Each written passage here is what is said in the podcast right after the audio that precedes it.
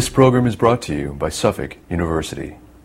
Please visit us on the web at www.suffolk.edu. Hello, my name is Susan Prosnitz. I'm the Executive Director of the Rappaport Center for Law and Public Service here at Suffolk University Law School. We're continuing today with our podcast series, and we are featuring Professor Chris Dearborn. Professor Dearborn is an Associate Clinical Professor of Law here at Suffolk.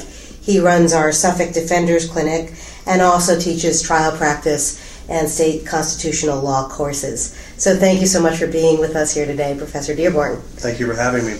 We are going to discuss in today's podcast uh, an issue that has recently received significant media attention here in Massachusetts, specifically the issue of the release by the Massachusetts Parole Board of Domenic Cinelli and the subsequent killing of a Woburn police officer allegedly by Mr. Cinelli. Professor Dearborn is going to talk a bit about the incident and what it means potentially for change or no change within the parole board system and perhaps with legislation here in Massachusetts. So I'd like to start, Professor, by asking you whether this incident warrants an investigation. As we know, the governor ordered an investigation in late December regarding this incident and the granting of parole to Mr. Cinelli. And my question is such an investigation appropriate?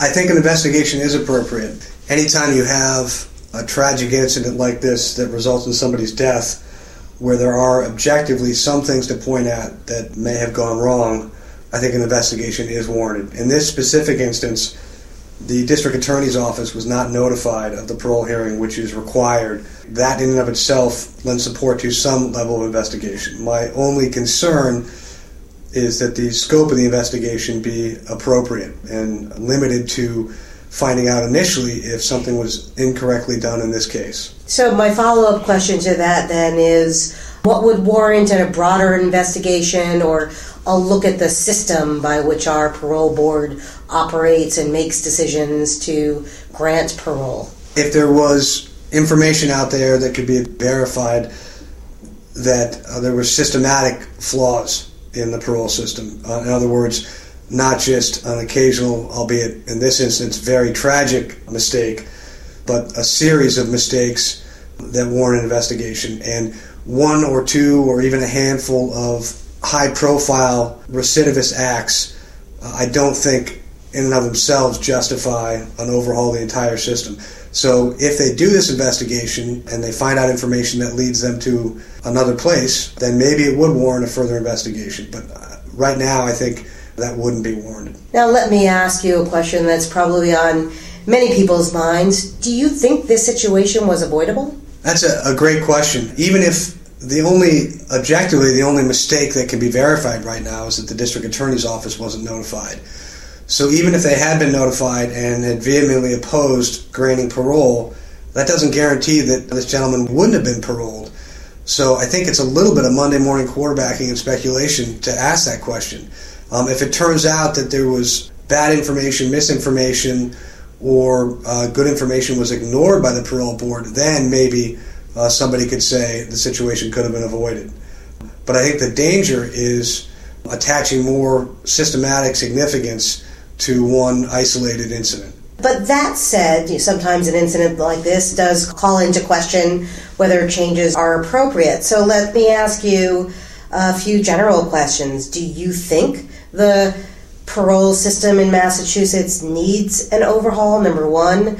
And number two, looking at this specific incident, do you think that the parole board members at large should be asked to resign or should be terminated? What are some of the changes that you think are necessary or perhaps not necessary given the incident of late? I'm going to hedge my bets a little bit on the answer to this question, Susan, and, and that is if more information comes out through this investigation, I might have a slightly different take on this.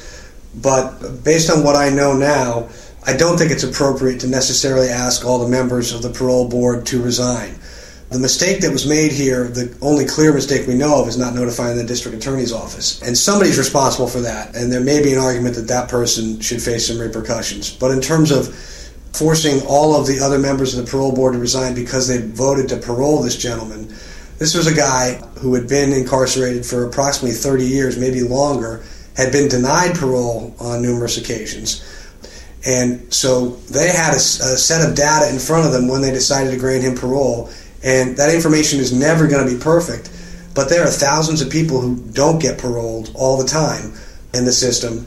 And so just to say, based on one case, that they are not doing their job properly or because of a tragic incident, and, uh, no bones about it, this was tragic, that they all should lose their jobs, I think is not to dehumanize what happened here, is an overreaction to the situation uh, unless we uh, unearth more information based on the investigation that Governor Patrick's going to do. As I'm sure you're aware, a tragedy like this brings forth many opinions about whether we need to change our statutes here in Massachusetts. My next question for you is Do you think it makes sense to expand lifetime parole and to eliminate the opportunity for parole for certain repeat violent offenders? Expanding the concept of lifetime parole for repeat offenders, I don't have a, an issue with at all. I think what you're talking about, you have to remember that parole in its essence is a supervision and monitoring system. So if you get rid of parole and people who have committed serious crimes can just wrap up and not be paroled, then when they wrap, unless they have probation as well, they're not going to have any supervision or monitoring. So, one of the angles that people need to, to look at in a situation like this is parole has some aspects to it that are good. It's supervision for people who have committed very serious offenses. The second point that I think is really important in answering your question is drawing lines in the sand about who is and isn't eligible for parole is a dangerous precedent. Every situation is different. Every set of circumstances is different. Everybody's profile is different. Everybody has done better or worse job at rehabbing and that is why parole is discretionary, and that's why you go in front of a parole board. Um, and my fear, if there is a line drawn in the sand that said based on these charges or having a combination of a certain number of felonies, you would categorically have no parole available to you, is missing the point of what an individualized justice system is. It's no different than a judge setting an individualized sentence or setting an individualized bail determination those decisions are made every day, and some of them are incorrect. People do make the best choice they can based on the information they're provided. So I'm not in favor of establishing legislation that draws a line in the sand that eliminates parole because there's a lot of value for a lot of offenders in having parole. So, turning now to a question around transparency and accountability, do you think that the votes of the individual members of the parole board should be made public? And what is the standard practice in other states? I'm torn on the answer to this question, Susan, because I think accountability is an important issue for any decision of this magnitude, especially when you're making the decision to parole or not parole somebody who has previously committed a serious offense.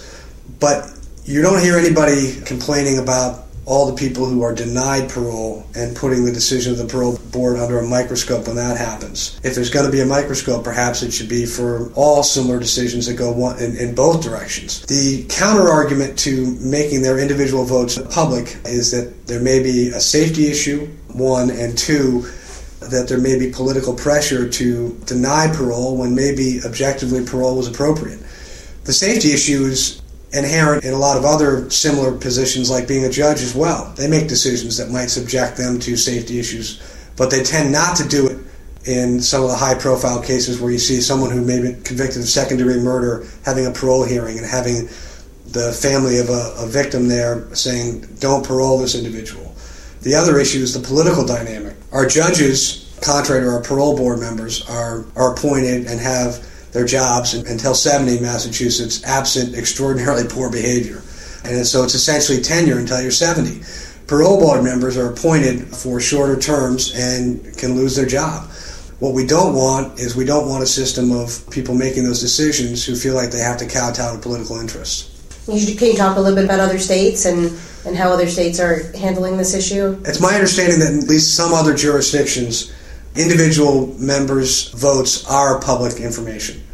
So to circle back, I'm not sure how I come down on this. I think there's good arguments both ways. So, Professor Dearborn, my final question for you is: Do you think there's a risk of an overreaction to this tragedy in terms of assessing the parole system and making recommendations as to change? Absolutely, and, and there's n- no question this was an extraordinarily tragic situation that warrants, as I mentioned earlier, some investigation.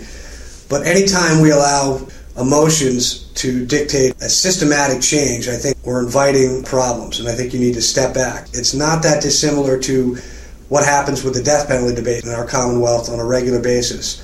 When there is a tragic, horrible murder, the death penalty debate resurfaces, and it resurfaces on an emotional and visceral level.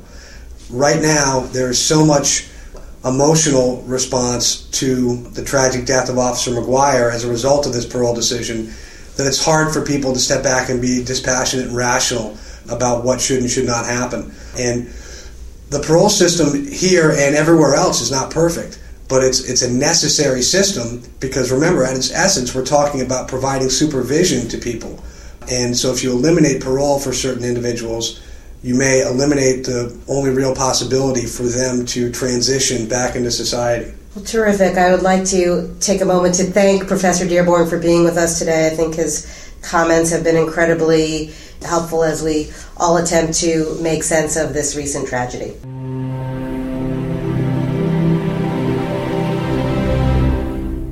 This preceding program was brought to you by Suffolk University.